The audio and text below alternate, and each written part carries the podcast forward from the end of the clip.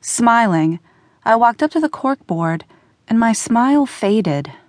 I looked beside my name and, shocked, I pulled a piece of paper from my bag and put it up to my name to make sure I was seeing it correctly. He gave me a C.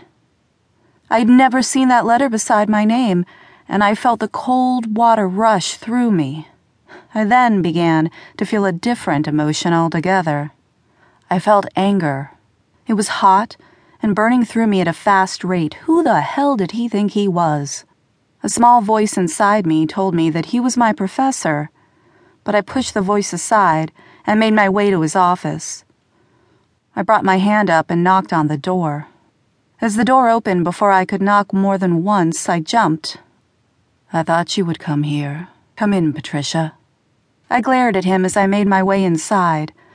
I am sure you did know I was coming since you gave me an unfair grade.